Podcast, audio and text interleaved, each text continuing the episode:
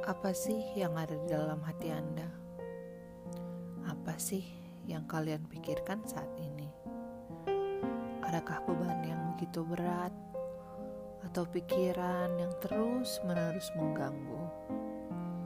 Apakah Anda ingin melangkah tapi begitu sulit? Atau inginkah Anda untuk kembali ke masa-masa di mana Anda tidak perlu berpikir, tidak perlu khawatir akan segalanya. Apakah Anda cemas hari ini, ataukah Anda bahagia?